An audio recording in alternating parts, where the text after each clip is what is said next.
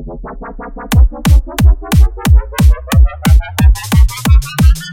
you sure taught me a lesson.